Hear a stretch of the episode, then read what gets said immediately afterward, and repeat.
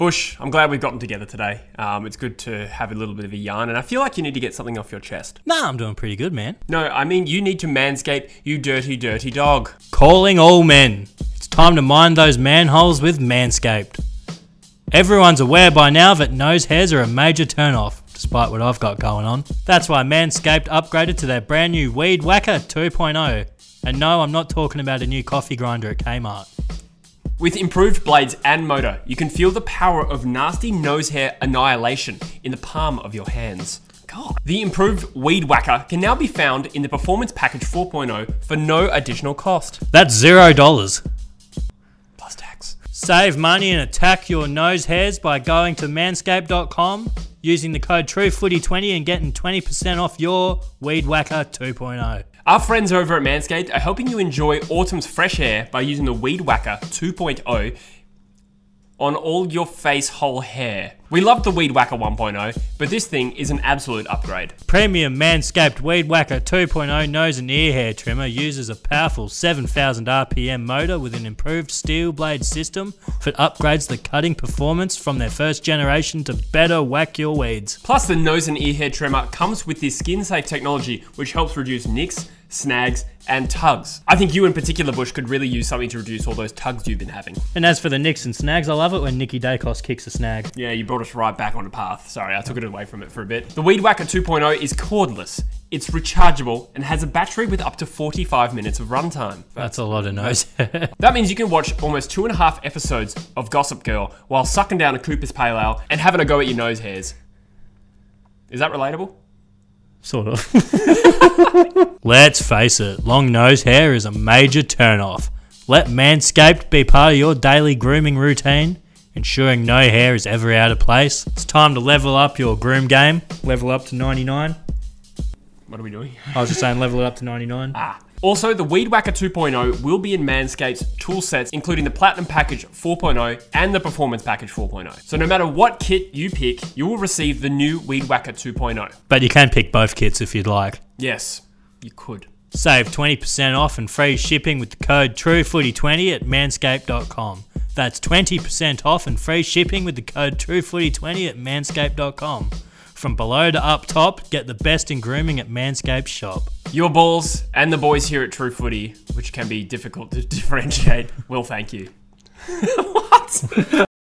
G'day, everyone, and welcome back to True Footy Podcast 98. The countdown to 100 continues. Oh yeah, the hottest 100. if you Yes, yes, I think we are quite hot. will. Absolutely. I'm joined once again by the illustrious Daniel H. Busher Yes. down here in um, an unnamed suburb of Western Australia.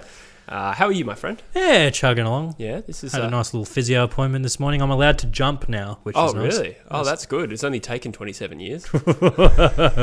I'll be dunking on people in no time. Oh, that's good, mate. That's good. It's been an interesting first three rounds of the footy season, Ooh, yeah. Bush. Uh, have we done a pod since the season started? I didn't think so. No. So this is uh, there's a fair bit to unpack, some interesting narratives, I think.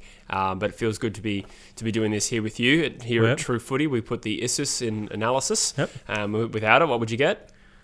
Exactly. exactly. That's why you need. Oh, it us. just clicked. It took me a little bit to click on that one. I like to make people work for it.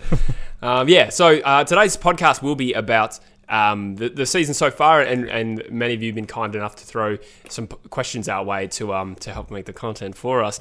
Um, but it has been a rapid start to the footy season, both in terms of content. Bush, I'm flying out in five days as well, Oh, yeah, so baby. make the most of me while you can. Milk you for all you're worth. Yeah, absolutely. Not in a literal sense.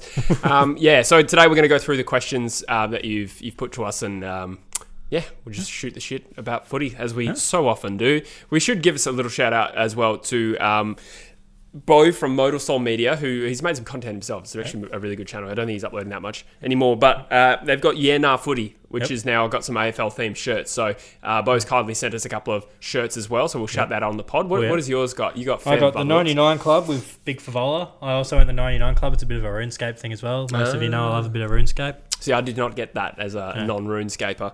Uh, I've got uh, a shirt that says that wasn't very Bob Murphy of you, and I just like it because it's like quirky kind of Yeah. weird humor that, that I dig. Bob Um, Murphy to a T, really. Yeah, exactly. Yeah, interesting. Um, yeah, so there you go. Thank you so much for the shirt. So um, yeah, a little plug for Yeah Nah Footy. Go check it out on Instagram, um, and you can Yeah. get a shirt of your own if you like them as well. So have Bloody a little browse.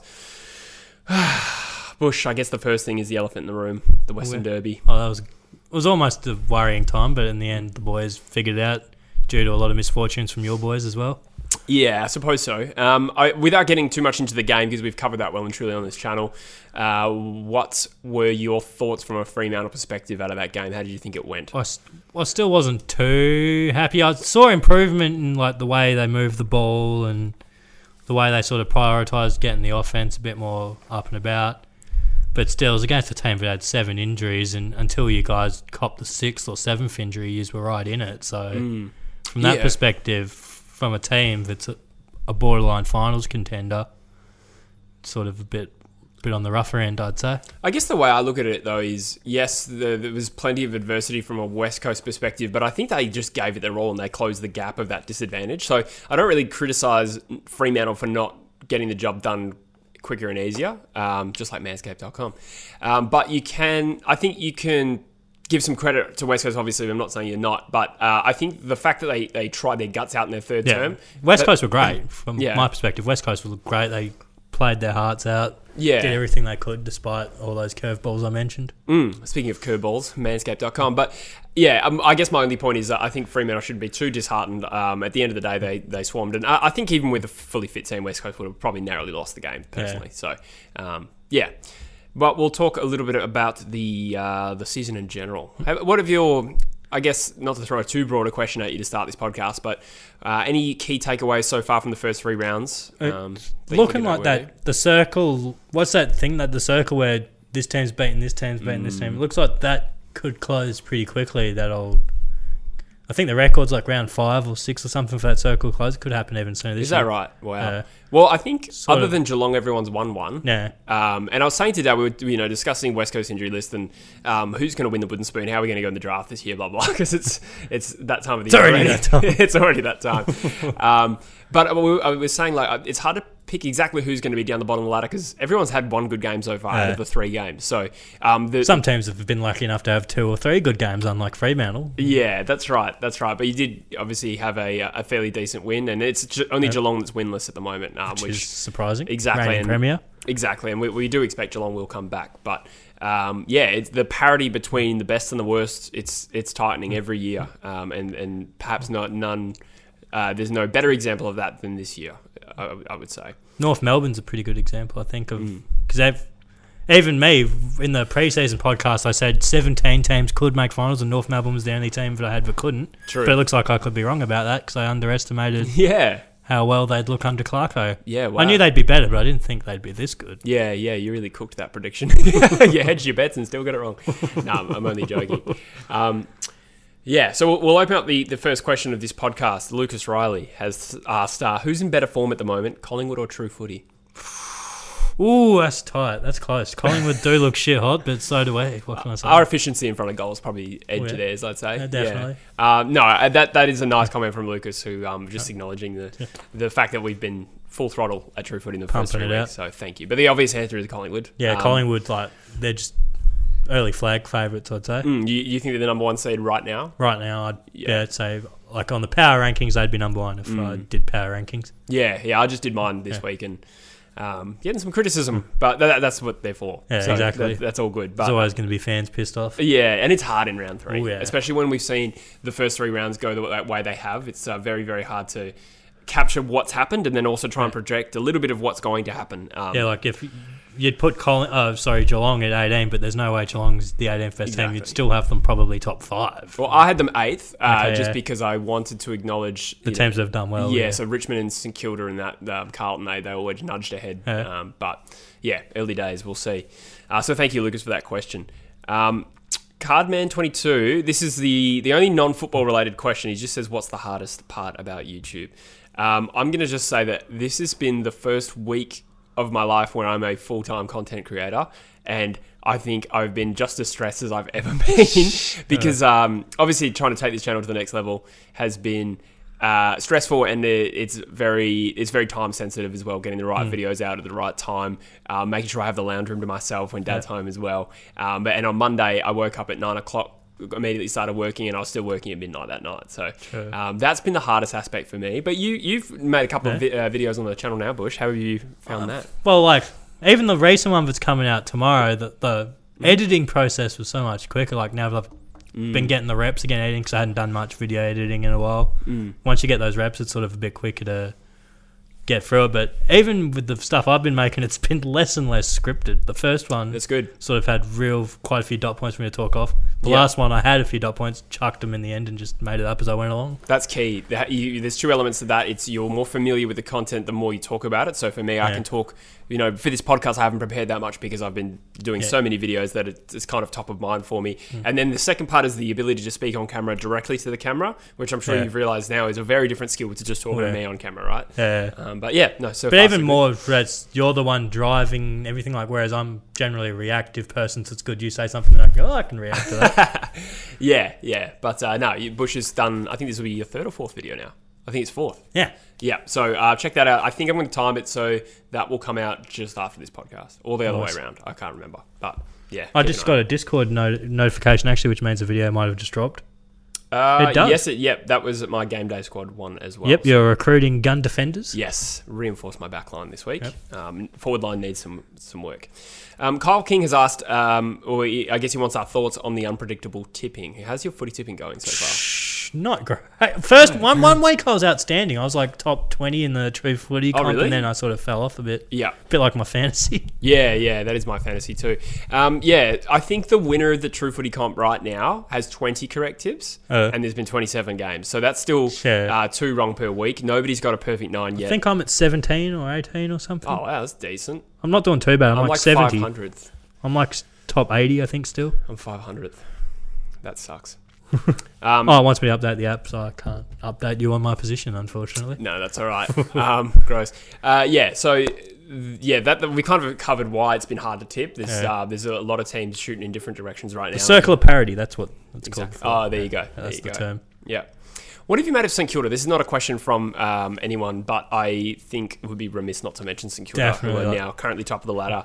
Uh, 3 0, 150%, beating the Dogs, the Dons, and Fremantle. Having lost to them in round one and then probably plotting Yeah. their form since then, what have you thought of St Kilda? I thought Ross Lyon's come in and really created that culture that he wants in a team, like that defensive minded, Mm-hmm. keep the game in their terms type of strategy, and they've executed it almost to perfection, probably so far. yeah. Like yeah. they look a lot more attuned to his game plan than a team that's only had one preseason with a new coach. Yeah, that's true. expect, that's true, and it is a deceptively mature team as well, Yeah. um, with a lot of players that we felt, you know, the the sum of all the parts hasn't really added up at St Kilda over the last couple of years. And last year they were obviously eight and three, and this year they've started the season well again. And of course, there's going to be question marks on whether they can deliver on that, but it seems so like so far so good. Um, as you say, defensively oriented, the the highest score they've conceded this year is 74 against Essendon. Um, and it was a 41 against the Bulldogs, who have a lot of firepower. Um, Fremantle do have some uh, scoring issues, obviously, but it's just 52 points in that game. Um, they are also number one in the league for clearances and disposals. I was going to give a shout out to Mason Wood. He's sort of gone Mm. up another level. It looks like he's sort of become a rather than a utility where you're just sort of sticking where you need a bit of that extra athleticism and stuff. He sort of seems to have become a bit more of a dedicated midfielder, racking up serious possessions, providing support to Brad Crouch and Steele before he went down. Absolutely, yeah. So there's a there's a number of wins there from St Kilda. Um, interesting, just the way they play. Um, I saw this breakdown on on the couch, and it was quite interesting. They're the number one team for rebounding from the boundary, and they're 17th in the league for going through the Commodore uh, corridor. Commodore, sorry, selling my car this week. Um, yeah, they the which means that's they choose not to go through the corridor. So that kind of speaks to a defensive sort of style as well. They're choosing to go um, around the boundary line. Interestingly, though, they're 16th in the comp for inside 50 efficiency. 16th in the comp for a team that is currently top of the ladder. That's also a very Ross Lyon sort of true. statistic. True. Um, and that could speak to the fact that they're not going through the corridor because Ah. uh, if you go down the, the boundary, then the inside 50s generator are likely to be less penetrative. Yeah. Or, you know, and more into the pocket rather than. Even though you can kick to the square from the bound if you're sort of coming in from the boundary, but yeah, Absolutely. Um, but we also acknowledge the, the forward line outs that they've got at the moment. So I think uh, Gresham kicked four uh, and, and um, Higgins. No, Yeah. Butler kicked four. Sorry. Butler and Higgins kicked four. I think Gresham kicked a couple. Um, so the smalls are firing, but you, you add in Max King back into the side and Tim Membrey as well. Uh, there's a lot of upside for St Kilda to Oh, get yeah. even better. So. definitely Ryan Marshall, good start to the season from what I can tell. Yeah, that's true. That's true. With, in the absence of Ryder, like I said, they were eight and three last year, and they had beaten Geelong, so there was a good start to last Yeah. year, and there was some legitimacy there, and it fell away poorly. So it will be interesting to see if um, Ross Lyon can get a hold of. They ended up from giving Brett Ratten an extension to firing him in like 11 weeks. Wow. that sums up the that whole front end to the back end of the year. Yeah, that's it. So from best to worst, Bush, uh, Darth Jar Jar now has a question: Are the cats cooked? I wouldn't say- three- 0 and three. I wouldn't say they're well done, but they could be. They're probably currently a rare, medium Yeah, rare, look a- progressing towards a bit, Look a bit, bit medium cooked. rare at the moment. uh, Um, yeah, absolutely. bit underwhelming though, to say for sure. Yeah, so to be 0 and 3 at this point of the season, uh, it's not uncommon for Geelong to start the season poorly, but this is the first time a Premier has ever started 0 and 3 in 47 years, and it's only ever happened four times. So uh, this is, it is concerning. It is concerning. I don't think you can blow it off completely. Um, the loss against the Gold Coast was particularly alarming in the fact that they just got beaten in most aspects of the game as well. Um, and you factor in as well, Jeremy Cameron's playing Ooh, yeah. amazing footy. So He you is. think at this point of the season, Geelong not playing well, Jeremy Cameron unlikely to be featuring in the All Australian Coleman sort of conversation, but he's uh, he's averaging like four goals a game nearly. So Second in the Coleman at the moment, I believe. there you go. So um, To so that's a positive. Yeah, that's right. Yeah. Um, interestingly, uh, again, another breakdown. I'm, I'm blatantly stealing from on the couch, but they're 17th in the league for going. Uh, for oh, sorry, I'll make sure I phrase this correctly. I think they're 17th in the league for going short, and their percentage of decisions to go long is extremely high. So they're one of the top teams, or one of the worst teams, uh, really, because it's a negative stat for just bombing it long. Whereas normally we've known this Geelong side to be very measured and controlling the footy and possessing the footy. The decision to go long uh, is coming more often, and that's not a, a tactical decision, I'd say. It's just because they're not winning the footy throughout the ground to, to control the footy in the first place. Obviously, they've lost Joel Selwood. What are your thoughts on his absence? Um, maybe not so much from a raw clearances and contested possession standpoint, but do you think the absence of a warrior um, like Joel Selwood has had an impact? The guys on the couch were suggesting, or certainly Jonathan Brown was thinking, this would uh, this must have been a massive impact on the other midfielders in there. Well, I, I remember in the pre-season I sort of shrugged it off a little, but Hmm. seeing it in action now, you can probably say there has been a bit of an impact losing him, like Hmm. just from a leadership sort of. When there's going to be that tough clearance or whatever you need to get, they know they've got Joel Selwood to make it a bit easier, whereas not having that probably takes a bit of their confidence. Yeah, I mean, we, we could we could be blowing this out of proportion a little bit for sure, but normally, like you don't associate this Geelong side with sort of keeling over in a game against Gold Coast that is more or less must win, even at this point of the season. Um, so ma- perhaps there's some sort of um, abstract concept here where they just don't have the same resilience that they used to, and their midfield is struggling a little bit. Um, Cam Guthrie is another one who's dropped off a little bit, and they're 17th in the league for clearances. So they're not winning the footy in the centre, um, and they're not possessing it around the ground. It's all kind of going wrong. Stengle as well. Um, his uh, output has dropped pretty significantly. Uh, I've chosen fantasy points here because it can be a good indicator, but he was averaging 70 last year, down to 47. Sure. So obviously he was one of their best players last year, all Australian forward. Is that because the rest of the team is not functioning and he's not getting his hands on the footy? Possibly, uh, but for for the most part, I think their inability to control the footy is also seeing them getting exposed on the rebound, and they also lead the league in clangers this year. So, So I know there's been a bit of a narrative around them coming in complacent and all that stuff. I don't know if it's Yeah. necessarily true, but the tangible evidence based on their three games so far would suggest it is a little. But that Mm. is a tough sort of thing to condemn to professional football players. But even Jeremy Cameron was saying how they spent the month after winning celebrating and stuff, and he was shitting himself to face the club dietitian oh really? when he came back. Yeah, There you go. Yeah, that's probably the elephant in the room that I probably should have even just opened with is the premiership hangover that um, that does affect clubs, and but we're looking at an older list as well who've been striving for so long to get that premiership um, locked away, and they've done that, and they've come back looking a little less hungry. I think That'd be, that'd be the thing with a lot of their, especially their senior guys Mm. that drive their culture and everything. A lot of those guys went to Geelong in the tail end to get a flag. mm, Not just your Patrick Dangerfields, your Isaac Smiths, your Jez even came there to get a flag. yeah. A lot of these senior leaders. Did has Cam Guthrie won one Uh, until last year? good question. I don't remember if he was around. in Yeah, I don't know if he was around I, in got a feeling last- he wasn't. He- but I could be wrong. He might have been, but might not have been. But yeah, Yeah. even someone like him getting this one off his back probably has taken a lot of pressure off. yeah. Even the coaching box, he's probably feeling the pressure a lot less. Mm, yeah, and it could even be more broad things like maybe they've been tactically worked out, putting Yeah. the pressure on the ball carrier. They're not allowing them to control the footy. Um, yeah, it's a little bit hard in the season. It's a little bit diffuse to try and work out exactly what's ailing Geelong. Um, but yeah. So the next question uh, is related to the Cats again. J Dodd wants to know um, what do you think?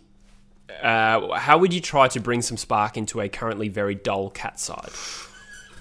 I'd say youth, but they don't have too much of that really. Well, they got Jhye Clark sitting in the wings. He's someone they could debut, but don't know how that much that helps them in the short term. But sometimes some good quality kids, you see it in Port Adelaide a few years ago, and that Duursma, Rozee, Butters threesome went into there and really injected another level into Port Adelaide. So hmm. maybe let a bit of youth drive that sort of passion and get everyone back up and about. Yeah, it's it's a tricky one though because it's not like this Geelong side has been stagnant. You know, they've hmm. recruited pretty heavily. They're one of the most active teams in the in the Yeah. trade period last year.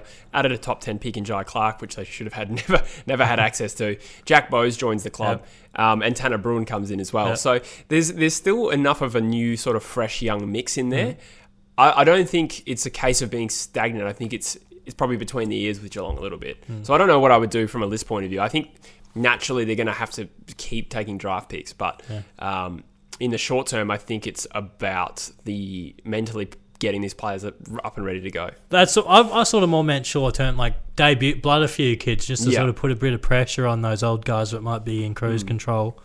Let them know if you're not going to compete, there's people that are happy to take your spot. Well, that's very important as well as having the competition below the, Yeah. the best 22 to, to drive performance as well. Um, so I, I don't know closely enough whether that's happening in Yeah. Geelong, but um, yeah, it's an interesting one.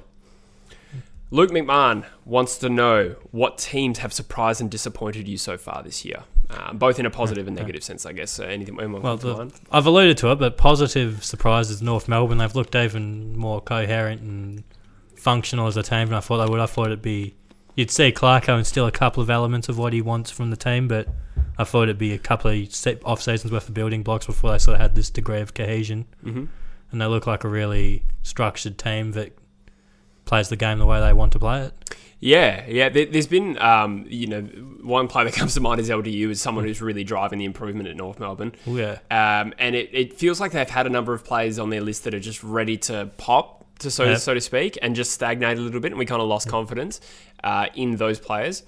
But uh, you know, LDU coming on, um, and then perhaps a you know a, tactical Simpkin. refresh, a Simpkin, exactly another player right in that age bracket, almost the same age, I think, a year older. Um, seeing the improvement of that tier and Larkey as well, who's exploded this year so far.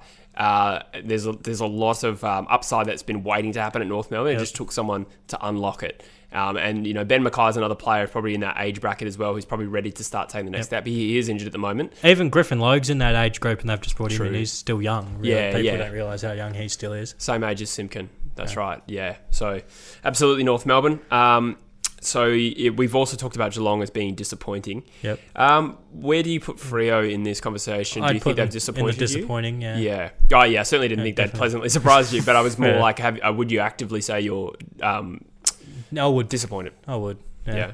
Like Okay. the, f- the Derby, we looked better, but like if they can maintain that form over the next few weeks, my faith will probably be restored a bit. But the start to the season was just not good enough. What do you think has gone wrong? It was a bit of just the f- cohesion into the forward line. They're still sort of figuring out that mix. I think because they'd spent the whole pre-season with planning around Fyfey being a focal point of the forward line. Mm. So when he's gone down as well, they've sort of had to adapt on the fly. Like I think that's why you saw Jay Mira playing a bit of full forward, which is Yeah. a weird one. Jay Mira playing full forward. Yeah, he's not a not a big, big guy Yeah. known for his I, yeah, I think craft. yeah, I think it's more purely just to sort of get a bit of replication of how they tried to Mm. scheme it around Fyfe. Yeah, O'Meara hasn't really been putting up strong midfield numbers either. He's he's Yeah. kind of floated at this sixth or seventh midfielder, it seems. Like, yeah. Um, yeah. well, How would you rate as a fan his contribution so far? I think he's been good. He's like Yeah? brought good leadership. Like he's Mm. possessions he does get are good. Yeah. He's but you're kind of happy for him to take a back seat and let your Serongs, your Mm. Brayshaws, those sort of boys step up a bit. Yeah. But it's good to sort of have him there supporting them and he's given them that role well. Yeah. Absolutely.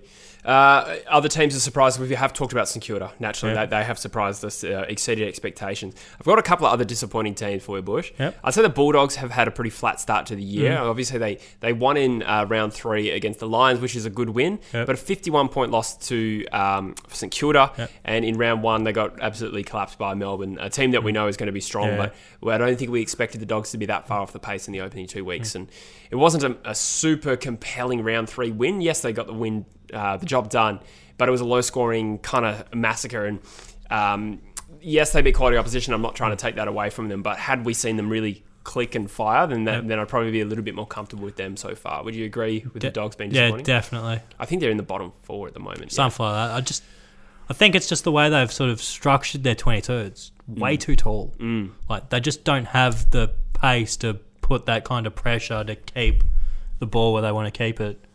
Yeah. Too easy for Ooh, Excuse me. That sounded dirty. too easy for teams to just run around them. Yeah, that's true. Um, they, I mean, they do have some mobile tools. Like Ugle-Hagan is um, Yeah. probably not your traditional key, but I. I But he's their fourth tallest key forward. yeah, that's right. Yeah, He's the fourth tallest guy in that forward line, which is ridiculous. yeah. It went from being a few years ago, I swear, an undersized dogs key forward line to Uh. now a little bit too overpopulated. Uh. Um, and then the midfield, which was a relative strength, it's still been you know pretty solid with you know Bont, Libba, Yeah. uh, McRae, Smith. Like there's still firepower there, but we do have to acknowledge they did lose Josh Dunkley as well. So, and, but then they've just Hunter. gone and clapped the Brisbane midfield, which people True. proclaim is pretty good. Yep, good point. Good point. Uh, Um, yeah, an interesting one, but I think you have to conclude disappointing start for the Dogs, but it is early. It is early. I'd also say on the disappointing, as soon as you said Brisbane, I went, yep, they've disappointed me a bit this year. Yep, yeah, They're so? one and two, aren't they? I believe. They are. They are. Yep. Yeah. You'd sort of expect that team that's been where they've been the last few years to pick up more wins than they have. Like I know they ran into a hot Port Adelaide in round Mm. one, but from what we've seen from Port Adelaide since, I don't think Port Adelaide's quite the team we thought they'd be purely off that round one. I think it was a bit of Brisbane being underwhelming as well. Now that I've sort of seen the next two weeks play out. I'm glad you mentioned Port Adelaide because I had them as another disappointing side, and I don't know what to make of that round one performance. I, I, I'm happy to say that it's probably not so much just Brisbane were weak and lost to a, a crappy team by 10 goals. I, I think it was a case of Port Adelaide just are picking and choosing a little bit right now. So they come in, uh, they come to play against Brisbane, they get the job done. Big contest against Port Adelaide, uh, sorry, Collingwood, and a huge test for them. They get absolutely slapped. And then when the game's there to be won and they're in front in the last quarter of the showdown, they get run over the top of. So I think with the potential that Port Adelaide has, with their best 22 and their players similar to, to North, that early 20s group of players who are ready to pop, in addition to a pretty sound, like well rounded team. Sure, they'd probably use another genuine tall key back, but it's a well rounded team with some firepower. I think they've really um, been, well, I think disappointing is. Is the minimum of what I would say Yeah. over the last couple of weeks. A team that should be an outside chance for the four should not be playing the way they have for the last Definitely two weeks. not. So, yeah, but it is early days, um, so we don't want to annihilate narratives. Um, Yeah, annihilate Brisbane and Port Adelaide too early, but yeah, I, I think Brisbane I am more confident about p- than Port. With Port, it feels like we're going to see flashes of brilliance this year. But when it comes to the crunch time, I'm more confident in Brisbane being there than, I'd than agree with Port that. Adelaide. Yeah. Cool. So we, we've discussed some teams that have surprised us um, and disappointed us. Bush. Uh, Kaylee Marie has a question. Uh, shout out to the female viewers, by the way. I think this is the first time I've seen evidence that a female watches the podcast. So uh, thank you, Kaylee. Uh, get around it. Three percent female audience. That's that's great. Um, she asks, which player has surprised you both the most this year? Either draftees or more established players. Take your pick. Um, yeah, so l- let's just highlight some players that have surprised you. They can be established. Uh, Lenny's Lenny's actually also asked in the next question which players have surprised you. So maybe we'll start with some draftees and, and or at least rising star kind of candidates Ooh, that surprised you. I wouldn't say it surprised me, but the sh- early Sheezel, I didn't expect him to play that sort of halfback flank, racking up 30 touches a game type of role. I thought he'd play more like that Josh Rachele type role that he played for Rachele plays for Adelaide for North, Yep. being that sort of classy, silky half forward that can sort of give you a bit in the guts as well. Gross, yeah. Um, I think I would have been surprised or shocked even. I think in the preseason he kicked three in a preseason game, so he was playing forward clearly. I would have been shocked if after round three you would have said he was the the far away rising star favorite and he hasn't kicked a goal. Do you know what I mean? That, that's surprising for a guy who was drafted as a crafty forward. Yeah. So um, Clarkson playing him behind the ball is both has been a, both a great idea. It, probably has a little bit inflated him a little bit because he's winning a lot of uncontested players. It's an easy role to play. It is, but he's also the talented sort of player that you want um, that role. with the ball in his hands, Yeah. and that's a huge compliment because there's not so many young guys in the league. Um, you know, Daicos was one. Yeah, I was going to say he's playing that Daicos halfbacky role. Absolutely, but like, how many other teenagers around the league would you, you know, throw the keys to and just say, "This is your role. You're going to drive um, the rebound out of defence." Like at, West Coast, we don't have anyone like that. Um, so he he is extremely talented, and that's come to the fore. And, and, and so his, his numbers are a little bit inflated, a little bit. He's playing an easier role than say an Ashcroft or a Jinby, Yeah. the other two nominees so far. But he's absolutely killing it. Eighty percent disposal efficiency, d- averaging thirty touches a game um, and 567 meters per uh, gained per game. So uh, the, the impact this kid's having is is um, enormous, and I think it's the the the speed at which he's become composed. Like even from round one, the first time he got the ball, just composure. Um, the guy's ready, been ready for AFL for a little while. Oh yeah. Um, anyone else? Any Rising Star nominations that have caught your eye? So Ginbey's looked good, I will say. Mm. He's looked really good, like the tackling machine. I didn't. Yeah. I thought I wasn't sure what he'd look like to be fair, but I didn't think he'd just be an absolute imposing bull.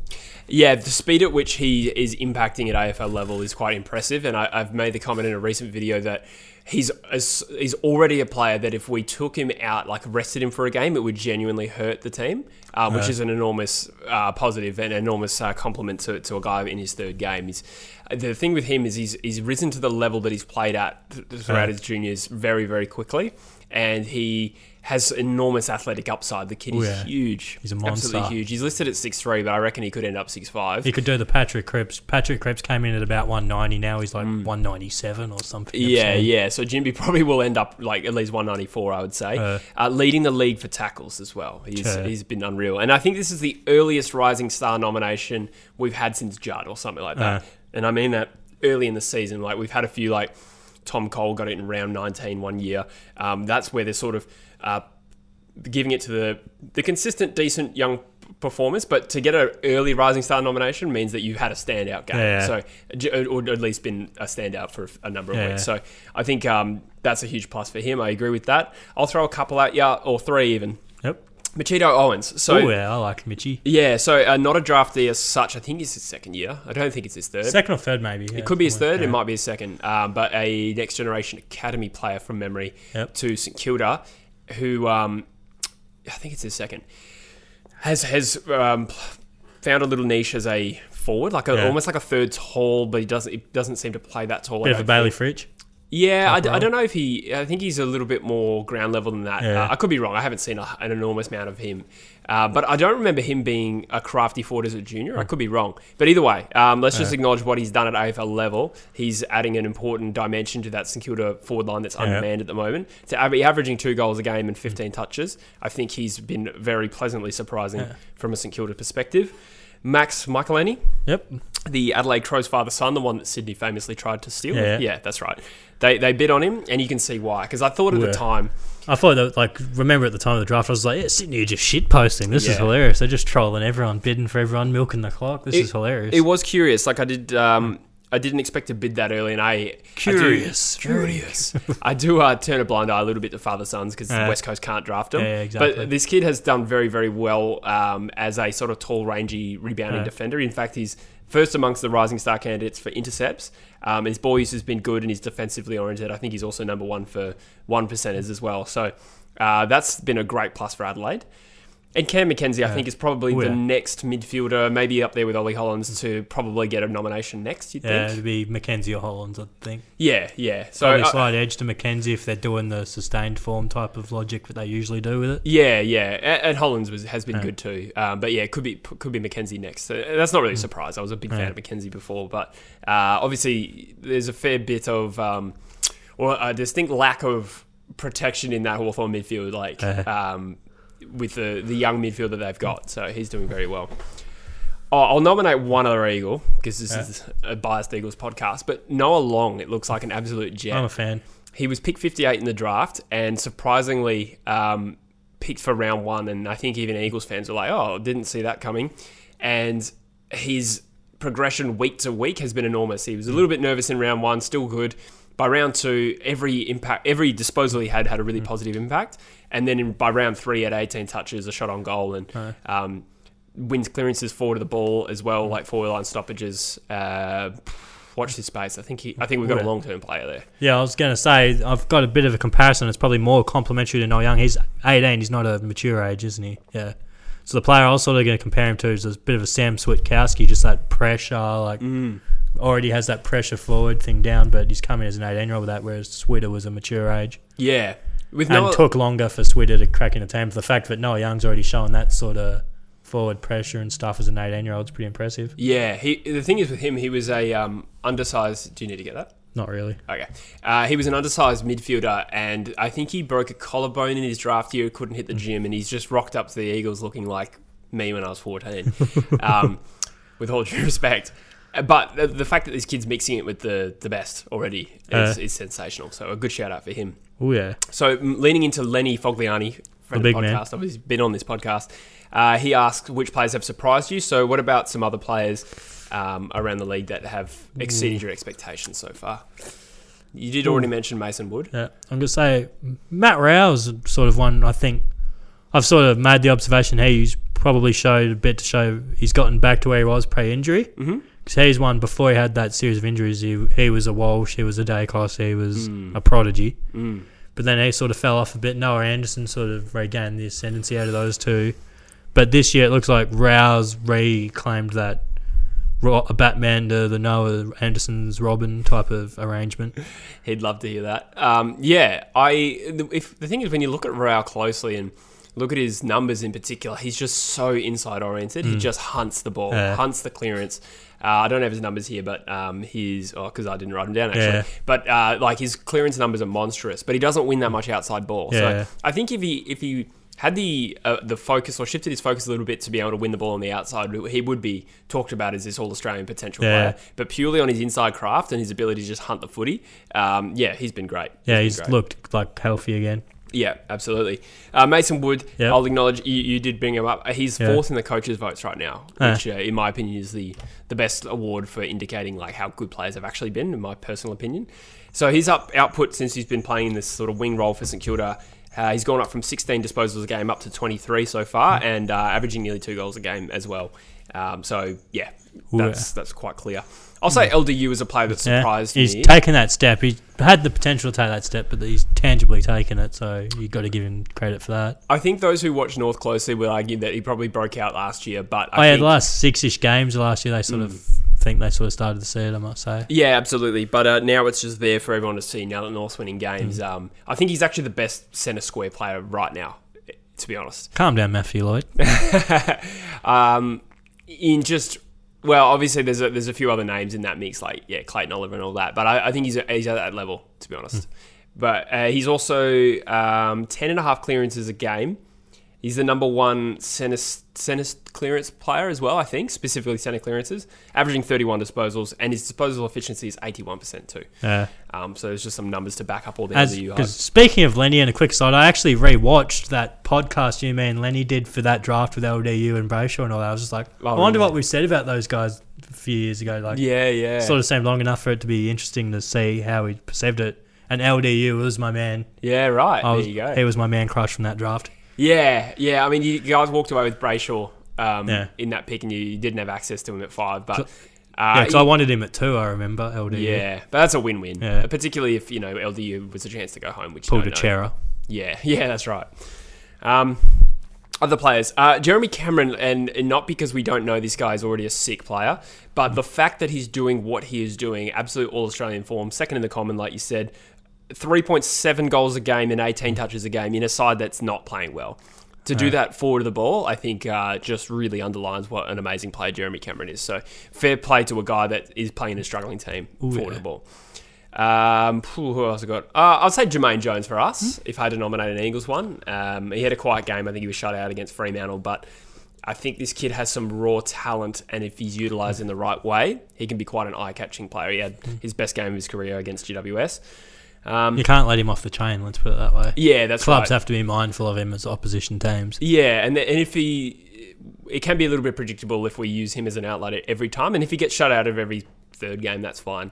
Uh, but I think he he adds a lot to this side, even at the back end of 22. I think he added a lot to a side that was struggling. Izak Rankine, Yeah, he's had a very nice start. I, I just traded for him in my fantasy draft league actually because I'm optimistic. I think he can sort of maintain, if not improve, the form he's shown. Because mm-hmm. I was sort of looking at his heat map, the three rounds. Round one, it was a lot of forward, and then the next two rounds, it's sort of gone a bit more into the midfield, Mm. which sort of indicates they might have bigger and better plans for him. yeah, that's interesting uh, because they've got some good smaller forward half players like Rachele as well. I think Rachele I is think another player. I think that's the bit of the rotation. Rankine Mm. Rachele is like as one of the three sort of midfielders as the classy midfielder, and the other one rests forward, and then they can sort of that might be the way they're playing it. I think so. Yeah, Rachele's spent a fair bit of time on ball this year, but uh, Rankine did have a great year last year, so this isn't Mm. like a really surprising breakout or anything. But I think I've just been very impressed with him this year. Um, I think it's worth acknowledging, even if it's not a massive shock. Well, there would have been a lot more pressure on him this year than in years past. Coming back to Adelaide on a big pay packet, Mm. True. reportedly. Adelaide's a big football town, similar to what Luke Jackson's gone through the first few rounds. A lot of media scrutiny, True. except Rankine's probably had a lot of pressure, positive media scrutiny because he's Hmm. performed. That's right. He's third in the league for score involvements, which is um, yeah, pretty pretty good achievement, and nearly three goals a game, sixteen disposals. I think he's one of the best players at a forward fifty stoppage Yeah. as well. Like so Kramer, dangerous. Yeah, can just sort of give him a second, he'll ping a goal, sort of thing. Yeah, big fan of him. And the, the interesting thing, just as an aside on Adelaide, I think I mentioned this already in a video, but the they've really invested into their forward line. Uh, Like when you look at that forward line there, a lot of high draft picks. yeah, t- t- uh, Thilthorpe pick two, Yeah. Rankine they traded pick five. He was originally pick three. Yeah. Josh Rachele pick six. So. Um, It'd be interesting to see a, a real breakdown of like w- how high draft picks or how teams have invested high draft picks into their forward line. And Adelaide was notorious for having a strong forward line in that 2017 era, Yeah. and it seems like uh, whether by coincidence or by design, they've decided that forward half players are the ones you spend your big bucks on, Yeah. um, which is interesting. So, but it's paying off. They have a dangerous forward line. As a quick aside to that, it reminded me of something I read the other day. It was North Melbourne, the trade that Adelaide offered them for Horne-Francis pre draft. Mm-hmm. And then those three picks turned out to be Rachele, Jordan Dawson, Mm. and Rankine. I think might have been the other one. Potentially, potentially. Yeah. I'm not. I'm not too sure off the top. of my head. something like that. It was something pretty obscene. The three picks were three pretty good people, but yeah, obviously North Melbourne probably would have gone a different direction with the picks, and Adelaide did that sort of thing. yeah, yeah. Very but true. still, it's an interesting sort of thing to observe. yeah, and a cautionary tale as well. Um, well, I guess. Like but they did do good in the port package as well, so I don't think it bit them that hard. I'm not condemning them for Yeah. not trading him a year earlier. That's true. That's true. Uh, yeah, I'm sure they'll be happy with Yeah. with what's happening. More of an academic yeah, thought exercise. exactly. Cool. We'll move on to the next question. Uh, Jay Palmy says, "Can Will Day be a top ten mid in three years?" I take it Palmy is a um, Hawthorn fan. Uh, what are your thoughts on Will Day? I'm a fan. He's got all the tools. He's got good size, good athleticism, good skills. Yeah, The fact he was the first first rounder Hawthorn had taken in like ten years or whatever the hell it was speaks to the fact that they thought he was that talented. It was worth actually keeping a first round pick for once. For they took a leap on him too. I don't know if Uh, you remember. yeah, it he, was he bolted. reach, yeah. He bolted. Oh yeah, it was a reach. Exactly. It was a bit of a surprise. Hawthorn plucked him, and as I said at the time, oh, he's a Hawthorn style player. You know, this Yeah. really damaging, skillful, athletic player. Um, and now the the question mark for him has always been like transitioning from a back half intercept player to Yeah. becoming a fully fledged midfielder. But I'd say so far that has they've done that with relative Hmm. success. Again, acknowledging Hawthorn's lack of um, protection in that midfield. So like the no Mitchell, no O'Meara. Um, you know, he's rubbing shoulders with Jo- uh, Josh Ward, Cam Mackenzie, John Newcombe, like guys who haven't even hit 50 games. Yeah, exactly. So yeah, so his stats are 26 disposals a game. He's, he's averaging four clearances a game as well, and 79% efficiency and 106 fantasy points. So those are all big ticks. He's finding the footy while playing in the midfield. He's winning clearances, and he's using the ball well in that same way that he always has. The I guess the question like the question is itself like can he be a top 10 mid in three years? That's a hard one to project. Um, it's possible. of course it is, yeah. on the balance of probabilities, you'd probably say no. no, but So I I don't see enough of the current top ten falling enough, off enough for him to climb in. exactly. And if anything, there's a few other contenders to climb in. Yeah. that he's competing with. There's also his contested versus uncontested possessions. And this is not a massive knock on him because these outside leaning players who are damaging like he is Hmm. should be put, placed in, in outside uh, ways so they can use their foot. There's no point having your best ball user winning into the coalface. But I, I do wonder, without really getting stuck into it, how much of the top 10 would just be pure outside players Hmm. at the moment. He's only, out of 26 disposals a game, only seven of them are contested. So if he shows an ability to really win the ball as He's got well the body and frame to do it. He so- does, yeah. I think he's six three. Um, 192 or something. Yeah. yeah, so he's a big, big boy. Um, yeah, I, I think if he develops more of an inside game, that's where I'd see that potential. But I think uh, there's a little bit of work to Yeah. just round out that game. But yeah, big fan. I've always been a fan of Will Day. He's, he's a good, good player. Footy statics. First time All Australians this year. Ooh, It's a hard one because you need to also know who hasn't won one yet. I sort of have a roughish LDU. yeah, yeah, that would be That's, the first that's one. That's a layup. That, that. Yeah, yeah. Provided he doesn't get injured, that one seems like Yeah. a, a Uh, He's equal. f- Oh no, he's leading the coaches award at the moment. So, yeah, Nick Larkey. yeah, not a bad shout actually. Winning the Coleman at this point. Yeah, I think there's a really obvious one you haven't thought of yet. Yeah, probably. It's hard putting you on the spot. Nick Daicos. oh yeah, bloody oath. I feel like that's yeah, a formality. A yeah, yep. yeah, hundred percent. Yep. yeah. I feel like uh, there's no second. He year could win the blues. Brownlow this year. He could. There's no second year blues for Daicos. Like, even though people know exactly how Collingwood's going to go, Yeah. they're going to use Daicos to drive a lot of their attacks. Like, it's still hard to stop this kid. Uh, it's ridiculous. Um, I, I threw in Rankine as well, potentially to get a, a small forward spot. If he, he he could kick 40 goals this year, which I think is the threshold for a small forward having a really good year. Um, and it, uh, I think it would depend on how Adelaide go. If they fall in a heap, then Rankine's obviously going to get less, less shots on goal. But I think he's talented enough. I think he, he could get there. yeah. so that's Another- the left one. yeah. Another one who I don't think he's got De Goey. Does he have an All Australian? I'm not sure off the top of my head. If he doesn't, I'll nominate That's him. not a bad shout because he probably would be in the All Australian team right now. I'd say. Um, yeah, maybe find a podcast that does their research, guys. Um, yeah, I'm not 100% sure off the top of my head, but I Yeah. think it's possible. He kicked 48 goals in 2018, but I don't know Yeah. if he got a forward line spot there. yeah, I don't. It'd, it'd be the f- first He's one. made the 40, I'm pretty sure. yeah, surely he would have. Uh, I don't know. He certainly wouldn't have got one as a midfielder. Yeah. I don't think so. In a way, it would be a first first time All Australian if we reframe it to our specific needs. Yeah, that's kind of all I got. Uh, one player that's impressed me is Sam Taylor, but he won it last year as well. Yeah. Um, Mason Wood. Nah, but he is actually fourth in the coaches' vo- votes as well, which is Yeah. one player that I keep referencing. Um, yeah, I did put Barrass as well, but he's had an average start to the year. Uh, He's been okay. He's actually fought valiantly and had some, Yeah. had some bad moments. he hasn't had enough disaster to be out of it, but Nah, no, that's plenty true. of water That's under true. the bridge. Yeah, that's right. Um, what about uh, Aaron Jankovic or Yankovic? Yep. I'm not too sure. Uh, Aaron asks top five players in the comp on 2023 form only. Only on this year's form. Yeah, that's hard. Okay. Hey? it's hard to be across all that. Not in order, just purely off my head here. I'll say Yeah. some Clary, bit of Clayton Oliver. Yeah, Clayton Oliver. I agree. LDU. Yep. Uh, Walk up starts. Yep. Yeah. Who else has been pretty good? I'll chuck Petracca in there. I think he's been very, very good as well. yeah. Sam Docherty's close, but he had that round two game, which was a little underwhelming. Mm. Uh, Tim Taranto, Yeah, yeah. I don't know. I'm not sure. I don't know if he's in my top five. he's pushing. He's He's been consistent, but I think Yeah. he's uh, not really hit those quite. Hard. Tim English? Tim English. That's a left field one. Top five players in the comp. He's best ruckman in the comp Interesting. on current form. Yeah, fair enough. Um, I'm going to throw Jeremy Cameron into yeah, this. Jeremy Cameron. Relentlessly Yep, throw him into this. 100. percent He's arguably, The best player in the comp. arguably, just considering you know Another the one, obstacles he's facing. Charlie Curnow. Yeah, yeah, For me, he's had a great start, kicking goals. Yep. So the way I did this right is I had the four that I was confident in were LDU, Yep. Cameron, uh, Oliver, and I, I'll include Petracca. I still Yeah. think he's he's up there. Then I have a, a, a group of players there where I think the door is open. You could put them fifth. Yep. Nick Daicos was one of them. Larkey, Yeah. winning the Coleman, like fair play. Um, De Goey is in that Yeah. mix as well, and Darcy Parish as well has actually had a bit of an understated start to the year as a you know the Yeah. clearance midfield As a piggy. beast that he is. And then like it's hard again. I'm probably missing someone obvious, but some of the other names I had um, Tom Green for GWS, Mm. Caleb Serong. Yeah, he's had a good start for Yeah, us. I, I mean it would probably be a stretch to say he's the fifth best player in the comp, but Yeah, I I think that's the stretch, yeah. tiers at the moment. Um, so he's probably top twelve, Yeah. and Patrick Cripps as well. Yeah, you know, he's been Got to show pretty Cripps love. solid without being outstanding. Yeah, yeah.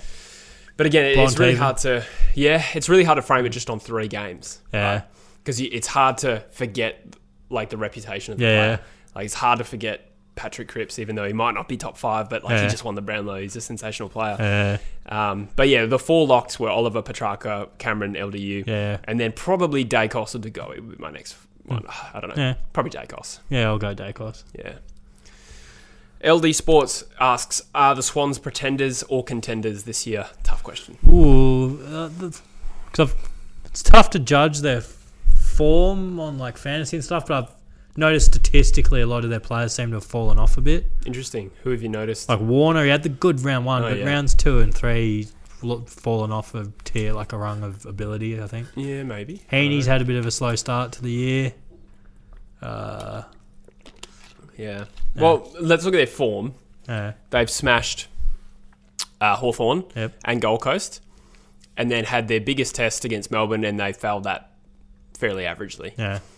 I don't know what to read into any of those results, to be honest. So I'm, Hmm. Yeah. I'm going to say they're a contender They're still a contender. because on, on the sample size that we have, I don't think there's enough of a narrative out of there to to be concerned or really impressed either.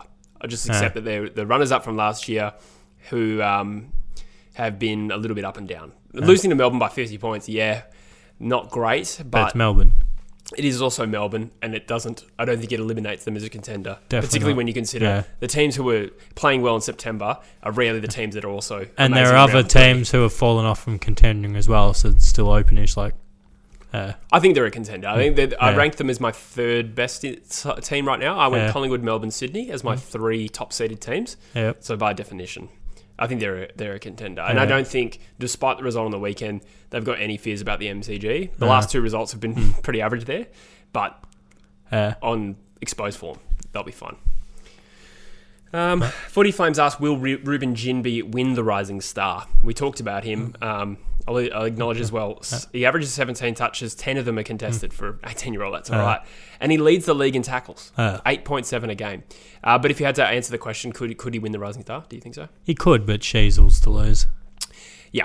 Yeah. And agree. then Ashcroft's looming as well. You can't ignore Ashcroft Mm-hmm. either. I agree. I, I think I think we'd need Sheezel or Ashcroft to fall off a cliff. Yeah. Uh, but But it's a big, it's a three horse race. Yeah, so far, so Yeah. far, yeah, yeah. I mean, it's a long season, and, and players Yeah. can get tired. And Touchwood, you know, none of those boys get injured. Mm. Uh, but yeah, I, it's hard to imagine him overcoming Sheezel because Sheezel is that much of a standout, and of course Ashcroft as well is doing a lot of heavy lifting Yeah. in that Brisbane midfield. Um, I think Sheezel's the standout at the moment, but I think. Mm. it's almost in order of the nominations that have come. It's um, Sheezel, Ashcroft, then Ginbey. Yeah.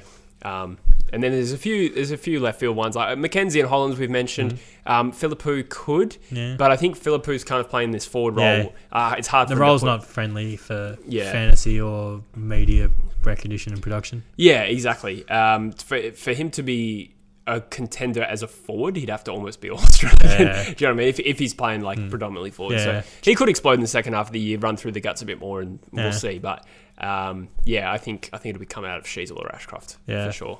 But yeah, Ginbey's probably the next best. Hmm. North Melbourne, a final smoky asks uh, Geordie Bishop.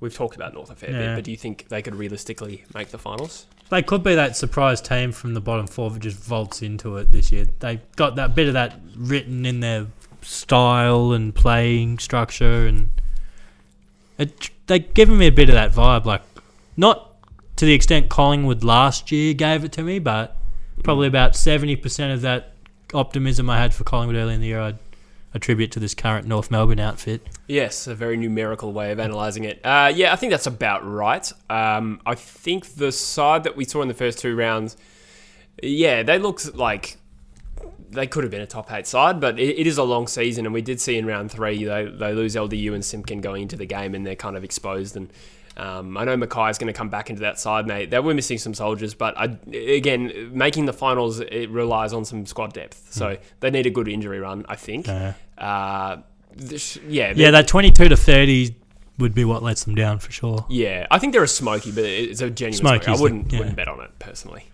Unless the odds were like obscene, I wouldn't. Yeah, Because the thing is, with those sort of bets where it's that far out of reach, sometimes if the odds are that obscene compared to where you think it, sometimes there is value there. But mm. yeah, Callum Sav says, "Where do you think LDU will place in the Brownlow?" assuming he comes back this week, top four. Yeah, I mean, yeah, that's exactly what I was thinking. Actually, uh, it's hard to project a, Br- a Brownlow finish, but I think he, if he's in that top group of contenders, then he's, he's up there with the the very best. So, um, yeah, a lot will come down to how many games he plays and, and stuff Yeah. like that. So, but at the moment, he's well after round two, he's probably on six votes. Yeah. So, he's absolutely a Brownlow contender to answer that question. Oh yeah. Aaron Jankovic says, "Will Ben and Harry McKay ever play against each other, or will they come out as Barry McKay?" Barry McCullough for sure. Now I think we've seen some proof they're not the same bloke because uh, they did a podcast together or something, didn't they? Something like I saw that, that on TikTok or something like that. But you, I've got a green screen. We could doctor that up. Mate. I, could, I could do a podcast with myself right now if I wanted. yeah, true. Yeah, you and I are secretly the same person. Exactly. Yeah. So we've got a handful of questions left. Uh, the next two are Eagles related. Bush, Saucy. your favourite topic. UCAT asks, where do West Coast go in the next six weeks, and what mindset do they have after the injuries and Fat L? Thank you, Noah. Ooh. I guess you just sort of em- you kind of got to embrace the. I wouldn't say it's an opportunity it's created, but embrace that chance to really just see what your kids have got, figure out your priorities on who you want to keep over the next few years. Maybe there's some of those fringe guys who could get the list at the end of the year. This is their chance to carve out a continued AFL career rather than see you in the waffle next year, Chief. A hundred percent. I, I I would say it's an opportunity to be honest. Like when you factor in this year's not a, a year where the Eagles are trying to move up the ladder too much. Obviously, we're trying to save a bit of face, protect the brand a little bit by not being a pathetic team again. And, and to the, so far to date, we've done that. But uh, I think it is an opportunity for all those reasons you just illustrated. The next tier of players, that they're the ones we want to find out about. So the players that have been injured: Shuey, McGovern, Cripps. Um, and now Liam Ryan, unfortunately, we know how good they are, Yeah. and um, and three of those will probably retire in the next. I'll say couple. Fred, most of them probably aren't relevant for the next tilt. Exactly. So to lose those players while it sucks, and I was enjoying seeing them play, particularly Shuey, um, it does bring about an opportunity to to test the guys. So the next tier of players that we've got, um, that Xavier see some O'Neill's, ex- those sort of dudes. Exactly. O- O'Neill has been, well, he had a disappointing round one, then got dropped. Um, you Luke Edwards, your Zane Shrews that are still on the list, uh, Izzy Winder, get them in the side. Yeah, exactly. Gre- Greg Clark. Um, get them in the side and and see how they go. How far off's Culley? I've been keeping an eye out, hoping to slip him in my fantasy team once he's back. So Culley, I think, sustained a couple of small injuries in a row Yeah. and then just missed a bit of momentum going into round Yeah. one. But he did also get dropped between the preseason game one and two. Huh. He got moved from the first to the second. So I think it's a combination of form and his physical state. So he's not a once he's healthy, he walks into the first. You don't think? No, I don't think so. Um, For whatever reason, I, I, if I had to guess, I'd say there's a specific aspect of his game he's going to work on Yeah. um, without knowing too much. But I think with the injury list as it is, I'd be surprised if he doesn't come into the side. But yeah, I don't think I think it's going to be a slow burn with Jai Culley. I don't think he's certainly not a Reuben Ginbey who's going to do things from day dot. Um, so yeah, the, the mindset will be trying to develop that next tier and then just make decisions on players at the end of the year because it's a big year for a lot of players that are out of contract at West Coast. Leo King asked, "Do you see the Eagles avoiding the bottom four? I'll let you answer first. Probably not. I don't see it either. Yeah. Uh, that's, the that's so that's the concern I have going Yeah. forward here. Is yes, it's a good opportunity to get some um, exposure to this next tier, but we did have that opportunity last year and it was terrible. Now I don't think things will go quite as bad as last year, but it's getting to the point where it's starting to resemble last year a little bit in terms of our injuries. And my fear is if they start getting annihilated every week. Then we're not actually going to learn that much about Nah. a, a Luke Edwards or a Yeah. Xavier O'Neill because they're not going to get their hands on the footy and it's not actually going to do them any favors, even if they get more Yeah. chances. If we start getting pumped, and I think we will go through a period now where we start to get annihilated. We got Melbourne this week. Um, yeah, so I, I think we're probably probably have to brace for a top, bottom two finish, to be completely honest. Um, but this side so far, the spirit that they've played with, very very happy with, done everything they can we can ask of them realistically. Um, so I'm hopeful we can put in So what you're saying is the best case scenario for your season is riding a Harley off into the sunset. Yeah, Harley. Reid. Well, that would be pick one. Um, yeah, I mean, we could win the spoon, to be honest. And I say that more uh, with uncertainty of how the bottom four is actually going to look. Mm. Like last year, there was it was North and us. Yeah. This year, like you know, it could be Hawthorn, but you know they, mm. they just beat North, so Yeah. who knows? The, the bottom four is looking a mm. lot stronger than it Yeah. has in a number of years now. Tilly Hugs with the final question asks, "What do you rate at the grounds? Meat pie, sausage roll, is Donny's good hot dog, or hot chips, or anything else?" If we're talking Optus, I don't mind the hot dogs. They're okay. Yeah. Chips are usually pretty good actually at Optus. Mm. Okay. Don't mind the old Mrs. Mac pies and sausage rolls, but I prefer a good bakery sort of one. Yeah, I'm not a huge like pie at the footy kind of guy. Nah, me neither, In fact, I don't have anything on this list other than hot chips. I'll tell you what I get every time. There's like meat lovers pizza kind of combo with with the chips as well. Yeah, That's I've why I gone, put on weight every footy season. There was something they used to have in my section that I liked. I forget what it is now. I haven't been in a few years. Chicken schnitzel burger. I went that time Oh, with yeah, you. yeah. I went that time with you, and I got a chicken schnitzel burger from a place that is different to where I sit. Obviously, never found it since. Yeah, because the area I was in was sort of some of the stuff that was ex- supposedly exclusive, and Mm. supposedly full strength No piss as wonder well. it was so good. Yeah, It was the ironically named Premiership Terrace. they've renamed it the Western Derby Terrace now. Cool. All right, that wraps up True Footy Podcast 98. Uh, Busher, Yep. thank you for having your analysis pants on today. I'm glad somebody wrote the assist on the back. Um, previously, it was unfinished. Um, but yeah, thank you very much for your time. Thank you for everyone who's listened and enjoyed the podcast, and all those who contributed to the to the questions as well. We will be doing another podcast um, tomorrow, Bush, Yeah, um, with a bit of a different twist. We get to get to learn more about the man that is Daniel Busher. Um, so yeah, thank you very much, guys, and um, see you on the other side. Cheers.